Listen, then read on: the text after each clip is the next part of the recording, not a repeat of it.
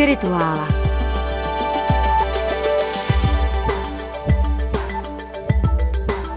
Dnes je 30. dubna a na mnoha místech Čech, Moravy i Slezska se rozhoří ohně. Bude se slavit svátek spíše pohanský, Martine, tak jsem zvědavá, co jsi dnes pro nás připravil. Ano, také jsem si připravil něco pohanského. Protože o čarodějnicích jistě budeme mluvit v Brzku. Dobře, prozradíme to. Máme připraveno povídání o jedné specifické čarodějnici. Bude brzy. Ale dnes navážeme vlastně na fakt, že tohoto svátku využil před lety muž jménem Antor Šandor Lavej. Někteří z posluchačů už se možná křižují zleva doprava a pro jistotu i zprava doleva. Anton Šándor Lavey byl totiž zakladatel satanismu jakožto organizovaného náboženství. A právě na 30. dubna léta páně 1966 ohlásil vytvoření takzvané církve satanovi. A to je možno vyhlásit je. církev satanovu? Je, v Americe je. On je američan, víc kořeny tedy Maďarsko, kdo ví jakými všemi, ale v Americe si můžeš založit jakoukoliv církev. Tady k tomu doporučuji jako takovou literární ilustraci ne o satanismu, ale o těch amerických poměrech dílo americké katolické spisovatelky Flannery O'Connor, která v román The Wise Blood, Moudrá krev, líčí církev bláznivého evangelikála, který prostě vymyslí církev, která se jmenuje církev bez Krista. A oni říkají, a, tak nemohl bys to jinak pojmenovat. Říká, ne, to bude prostě církev bez Krista. A postaví se na nároží a začne hlásat. Na češnímu okamžitě se připojí další a začne vybírat peníze na církev bez Krista. Jo, to je Amerika. to je krásný. to je prostě Amerika. A Šándor Lavej tedy založil prostě církev Satanovu a opět na Valpružinu noc, čili na 30. dubna, je datován začátek jeho satanské Bible. A co v té Bibli je? Ta satanská Bible je typický americký text. To znamená, američané velmi často, zase ne všichni, teď je to jenom jedna z podob americké religiozity, zaujímají ten postoj, já vám nesu dobrou zprávu. Opět, i když je to zpráva satanská, já vám nesu jakési evangelium, ale nové, lepší, já vím, jak všechno je, čtěte toto, a já vás učiním šťastnými, jak každý jiný kazatel nebo prodavač nějakého zboží. Jako člověk teda je ve své podstatě zlý, se tam hlásá? Ne, právě ne. že ne, právě že ne, právě že ne. To jsou ty jaksi naivní představy o satanismu, že to je jaksi hlásání zla. Samozřejmě je možné, že jsou také nějaké skupiny satanistické, které říkají ano, jako konejme zlo, ale tento jaksi oficiální satanismus naopak říká, ctěme přírodu, přirozenost, satan rovná se přirozenost a ta příroda je také tajemná, také temná, jo? či neříkáme, že je zlá, mm-hmm. ale je nevyspytatelná. Jo? Neplatí v ní nějaké zřetelné dobré zákony. Jo, to je jiný výklad toho, co je příroda, než jaký nacházíme u, dejme tomu, Augustína, prostě u křesťanských teologů, nebo i u těch prostě platonských, kteří hledí na kosmos a říkají, hele, jaká harmonie, Jo, tak ten Lavej říká, ne, jako je to tajemné, dějí se tam prostě hrozné věci, kterým nerozumíme a toto přijměme, toto uctívejme. A buďme sobci, ale pozor, ne, že protože sobectví je zlé, ale že sobectví vlastně člověka vede ke štěstí. Oni nevyzývají k tomu ubližovat někomu. Jo, to ne, to není jako čiňme zlo, ale prostě jako stojíme si každý za svým, ocituje jenom kratičce. Satan znamená neposkvrněnou moudrost, nikoli pokritický sebeklam. Satan znamená laskavost k těm, kdo ji zasluhují, nikoli lásku vyplýtvanou na nevděčníky. To je samozřejmě polemika s kázáním nahoře, Jo, s tím milujte i ty, kdo si to nezaslouží. A ne, milujte ty, kdo si to zaslouží. Kdo kdy nebyl sobecký a neměl pocit, že lásky je třeba si zasloužit, mm. že mhm. jo, jako ten blížní. Takže vlastně trošičku je to taky nějak pravdivé a odhaluje ty stránky, nemaluje, nelakuje nás na růžovo. Ano, to je to, co on chce. Jo, čili hmm. Satan pro něj není jaksi nějak jako reálná zlá magická hmm. síla, protivník boží. Říká, ne, Satan je prostě jakoby ta nevyspětelná přirozenost tečka. Hmm. Čili tam se, co je v té Bibli, je tam něco jako kázání nahoře, antikázání nahoře. Samozřejmě, Nino, každý, kdo četl ničeho Zaratuštru, snadno rozpozná v té dikci i v mnoha formulacích Antora Šándora Laveje inspiraci Zaratuštrou. Čili ono to vlastně není nic tak moc nového. Nové je jenom to, že on prostě řekne, tomu našemu programu my prostě budeme říkat Satan. A pak říkám, pak jsou ještě prostě mnohé jiné společnosti, které se takto nazývají a v českých zemích působí taková malá skupina, která se vlastně oddělila od mormonů, pak se začala nazývat Kristová komunita a pak se přezděla na satanovou komunitu. A jsou to velmi milí lidé. Jo, ale to je zase jiné vyprávění. Čili ta satanská Bible obsahuje, co si jako říkám, to antikázání nahoře a potom vymezení vůči těm jaksi lidovým lomeno církevním lomeno kýčovitým představám o satanismu, že tam jde o jakési prostě magické sexuální rituály. Pozor, on pak jako říká, ano, oni dělají nějaké sexuální rituály, ale říká to jenom prostředek, nikoli v cíl. A má velikou legraci ze všech možných skupin, které si, řekněme, svoje sexuální fantazie chtějí kompenzovat nebo zahalit do nějakých satanských rituálů. Říká, pokud vám jde o sex jako sex, netvařte se k tomu, že jste satanisti, protože budete směšní. A jaké jsou teda ty satanské rituály? Podle toho, co říká Anton Šándor Lavey, ty rituály mají být, cituji, povzbuzující psychodramata. Opět, je to američan, to znamená, víme, že v Americe jak velmi silnou roli hraje psychologie, psychoanalýza, ten self-help, to sebeléčení. A on říká, to, co my, satanisté, vykonáváme, vlastně jsou zase jenom nějaké prostředky sebeléčení. Mm-hmm. Jo, nějaký svých prostě komplexů, svých problémů, říká prostě rituály, ve kterých nějak jakoby stělesňujeme, vyjadřujeme svůj soucit, a nebo také pomstu. Jo, pokud se prostě chceme někomu pomstít, tak ano, přiznajme si to, že se chceme někomu pomstít. Jo, tak hm. tomu je, je možné rozumět docela tak, dobře, do že míry. to lidem no. může pomoci v nějakých chvílích, že se otevřeně baví o tom, co zlého mají a dokonce nebaví, ale že je k tomu nějaký rituál. Tak. Hmm. Tak, asi. A pak ještě napsal nějakou přímo příručku těch rituálů a pak ještě napsal třetí knihu, která se jmenuje Dokonalá čarodejnice. Ale to už je pak svědčně jako jiné vyprávění. Já bych se ale rád ještě posunul někam jinam. A to vlastně zpátky od tohoto amerického zakladatele církve satanovi k něčemu staršímu. To znamená k té jaksi velmi staré, univerzální, všenáboženské tradici uctívání temné stránky přírody. A to i ten Lavej, ještě poslední moment, kdy u něj zůstaneme, ten Lavej tam má, kdy vypisuje vlastně celou dlouhou litanii, můžeme říct, všech těch možných mytologických jmen, pod kterými různé národy uctívaly tu temnou stránku přírody. A říká, a to je u Peršanů Ahriman, to je Aštarte babylonská, to je ten biblický nebo parabiblický Azazel, Behemot, slovanský čort, Jo, tam uvádí mm-hmm. vlastně i to prostě staroslovanské, ten, ten čort, Loki u Severanů, Hekaté řecká, Marduk u Féničanů, Mefistofeles, Shiva, Tyfon a speciálně, protože jsme stále v předvečer svátku čarodejnic, pan.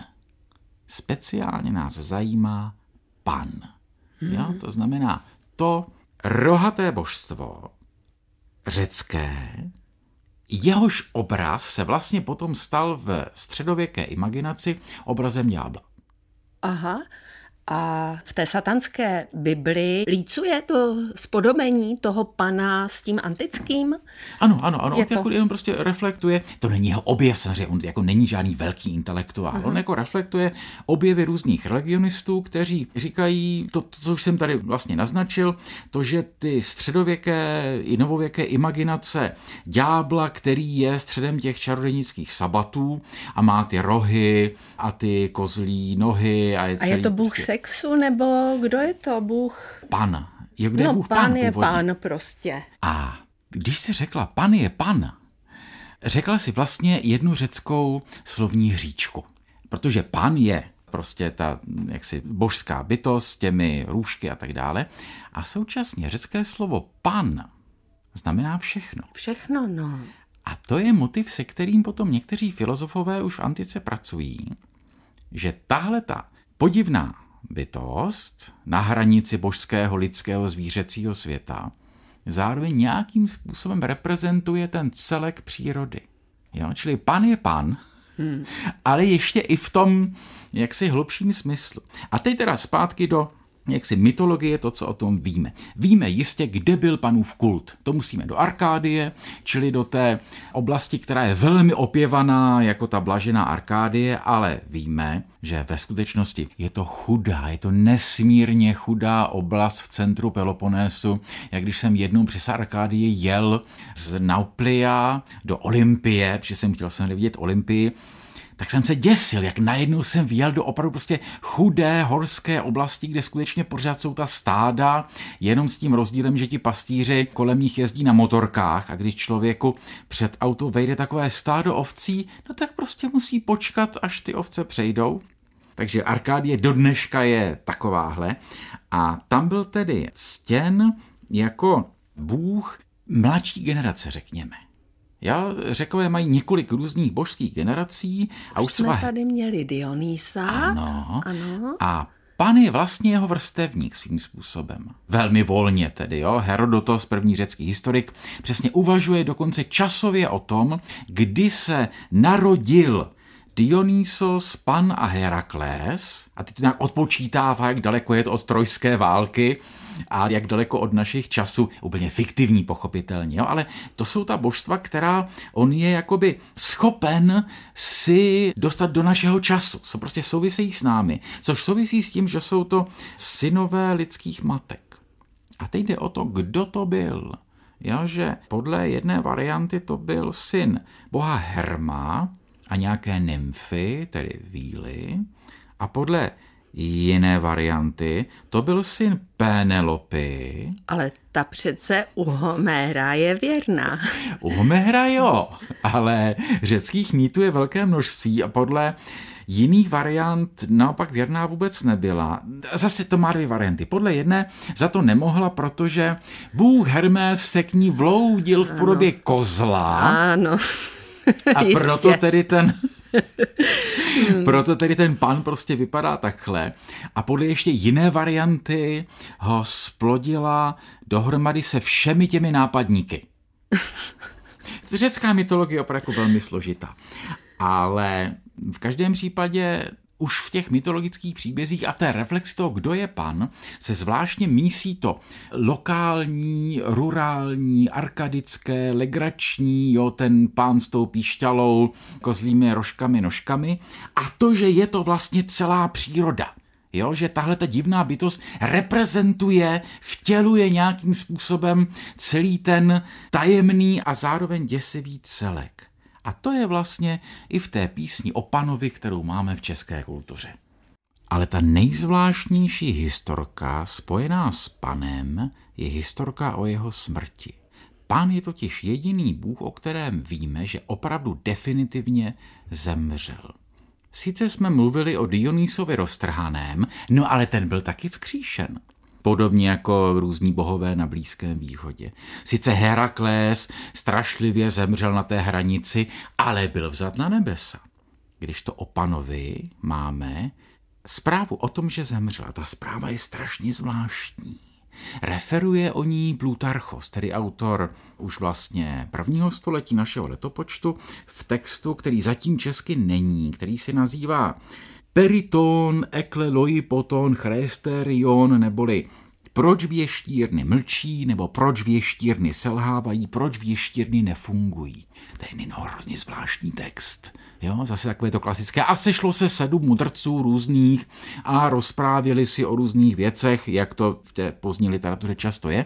A tady se vypráví o tom, proč vlastně svět stárne, nebo podle čeho se pozná, že se něco ve světě mění. Je to text, který má takovou atmosféru, já jsem čet velmi nedávno a strašně mi to připomnělo starého Tolkiena. The world has changed. I see it in the water. I feel it in the air. I smell it in the air. Much that once was is lost. Jo, cítím ve vzduchu, ve vodě, v živlech, něco se ztrácí.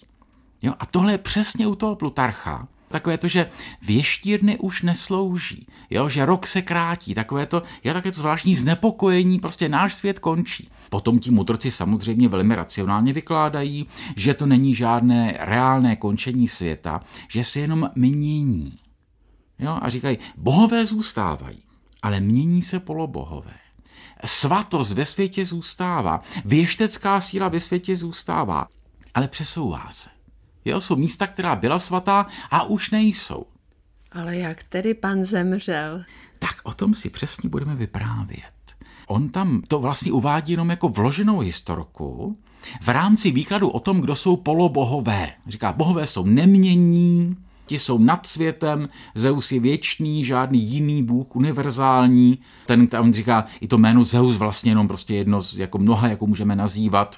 Ale polobohové daimoni, ty se můžou prostě rodit a umírat a vypráví neuvěřitelnou historku o tom, jak nějaká loď plula z Řecka do Itálie, jo, čili po Jonském moři, tradiční trasa neustále spojící, ale vlastně nejfrekventovanější námořní trasa eh, antického světa. A jak se stalo to, jak najednou u ostrova Paxos se loď zasekla a nemohli dál.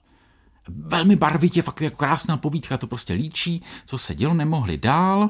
A tu se prostě ozval hlas, ať zavolají na palubě muže jménem Thamos, což byl kormidelník, a Thamos tedy vylez, říká, co chcete, a z vody se stemnut ozval hlas, velký bůh pan je mrtev. A zvěstuj to na palodách, což mají být nějaké ostrovky kousek dál. Ty se úplně neví přesně, kde jsou. Prosím mě, ostrov Paxos existuje. To je kousek od Korfu, tam se dá vlastně doplout lodí, to je běžný řecký ostrov, kdežto palody nejsou přesně lokalizovány, ale tam se podle Plutarcha, když tam dopluli, stalo toto. Loď se však již nepohnula. Plachty visely bezvládně jako tmavé záclony, od kterých se víc a více odráželo jasnící se nebe. Už bylo vidět i stromy a keře na ostrově. Větve tvrdých olivovníků se ohýbaly po větru, zatímco rákosí pročesávaly neviditelné ruce až k zemi. Jen náš člun se nehýbal. Tamus se znova vyšvihl nad otvor vedoucí k lavkám veslařů. Začal lát, plivat, pěsti zatínat. Vesla se zvedla, klesla do vody, projela jí mohutným záběrem, až se rozpěnila, ale loď se nehnula. Jen nad našimi hlavami, jako by se vysmívali naší bezmocnosti, honili krvavé cáry mračen jedny druhé, řítili se od jihovýchodu a mizeli k severozápadu. Co bylo lze podniknout? Tamus se pomalu vydal na příď a skoro všichni na lodi šli za ním. Zastavil se tam, bezradně si projel prsty spocené vlasy, ale pak se rozkřikl tak silně, jak jen jeho křaplavý hlas stačil. Slyšte, slyšte, velký Bůh pan zemřel. Jen to vykřikl a již nám zaplavilo sluch bědování tisíců, snad desítek tisíců hlasů, kterému odpovídali. Takové úpění se zvedlo z ostrova, že bych v tom okamžiku nebyl býval překvapen, kdyby se byl celý rozlomil, rozpadl se na kusy a zmizel v zeleném šeru Posejdonovi říše. Bylo to však opravdu bědování? Či byl to zároveň výkřik úlevy. Ozvalo se to snad nějaké nesmírné množství, které právě dorazilo na konec bědné pouti? Byl bych býval chtěl naslouchat, rozlišit, porozumět, ale už nezbylo času. Sotva nás výkřik zaplavil, již tu byl vichr a s ním mlha a klesající mračna. Loď se znova rozlétla po vlnách a vzdouvající se syčící moře zhltlo vše ostatní. Než se Tamus dostal zpět na své místo u stožáru, byli jsme již kdo ví kde. Loď poskakovala po hřebenech vln, jako by se měla rozsypat. To ovšem není Plutarchos, jak říkám, ten text není přeložený, čímž to vyzývám naše překladatele, ať se chopí tohoto Plutarchova textu. Ale to, co jsme četli, to je chudoba. To je Bohdan Chudoba a jeho novela Smrt velkého boha Pana.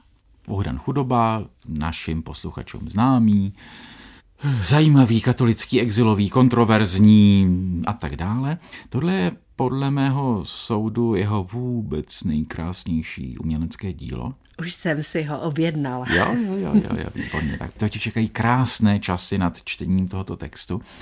Z toho vlastně vytvoří z té kratičké Plutarchovy historky celou novelu, ve které nejde jenom o toho konkrétního boha pana a ani ne jenom o antiku, ale právě o antiku a křesťanství. A když to zjednodušíme, Tohle je příběh, který vypráví někdo, kdo zažil tu scénu tajemnou, nevysvětlitelnou na té lodi. A bude to vyprávět v Římě císaři Tiberiovi. A současně do Říma přijde i jiná zpráva o tom, že Ježíš Nazarecký byl ukřižován a vstal z mrtvých. To znamená, do Říma v téže době přichází zpráva o smrti Boha Pana a o smrti a vzkříšení Ježíše Krista. Ale to je hodně zajímavé. No to je spropadně zajímavé. Jakoby umřela ta jako příroda, to živelné. Ano. A narodil se člověk. Ano.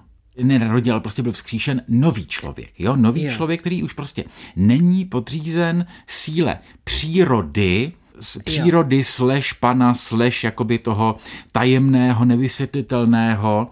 Jo? A když ty bytosti u chudoby naříkají nad smrtí Boha Pana a současně se zdá, jestli to není úleva, Jo, tak už jen křesťanský pohled, že člověk byl osvobozen a když říkáme v křesťanství, že kristovým činem byl člověk zbaven moci hříchu, tak to je ono. Jo? To, že jakoby ta iracionální síla už nad ním vlastně ztratila moc. To, co můžeme, chceme-li nazývat i satan. A chudoba tohle jako velmi rozvíjí, velmi, velmi jaksi poeticky a rozvíjí to i císař Tiberius, který se dozví obě ty zprávy, ale císaři Tiberiovi to k ničemu není. Tady ještě čistě literární historicky musíme dodat. Chudoba to překrásně literárně zpracovala, ale není to jeho nápad. Před ním to měl Chesterton, zase že, velmi vzdělaný katolický anglický spisovatel a je to konkrétně v knížce nebo v textu The End of the World, z roku 1925, kde uvažuje o tom, že smrt pana nastala proto, že přišel Ježíš. Jo, že Bůh pan zemřel proto, hmm. že přišel Ježíš a svět už není plný božstev. Jo, ta božstva umřela a ten svět teď má naplnit něco jiného. A ještě před Chestertnem to měl v nějaké podobě John Milton ten velký zase anglický protestantský autor, autor eposu Ztracený ráj, který kromě toho eposu napsal také ódu na boží narození, ve které pastýři uctívají pana, protože pan je přece Bůh pastýřů, těch pan Bůh všech stát vás má slečno rád. Akorát těm pastýřům potom přijde ta nová zvěst, tak pan už ne, už někdo jiný. A čeština má ještě o jeden valér navíc. Jo, řecky je ta dvojznačnost, jo, ten kozlonohý bůh a pan, čili všechno. A my máme ještě to pán. Hmm. Jo, pan umřel a přišel pán. Takže taková vlastně jako dvojnásobná až trojnásobná jazyková hříčka, která ale reflektuje celou tuhletu velkou teologickou spekulaci, že smrt Boha Pana je vlastně úleva. Usnul velký pan zlákán a ukolébán dusným tichem, aby se už nikdy neprobudil. Ale světlá postava někoho jiného, kdo věděl mnohem lépe, co smrt opravdu je, blížila se již kamenitou pěšinou, podle které rostly anemonky. A mnoho věcí se změnilo, všechno se změnilo. Chudoba tady vlastně říká tutéž větu jako Tolkien. The world has changed. Jenom on to říká v pozitivním. Ta otázka jenom je, jestli je Bůh pan opravdu mrtev.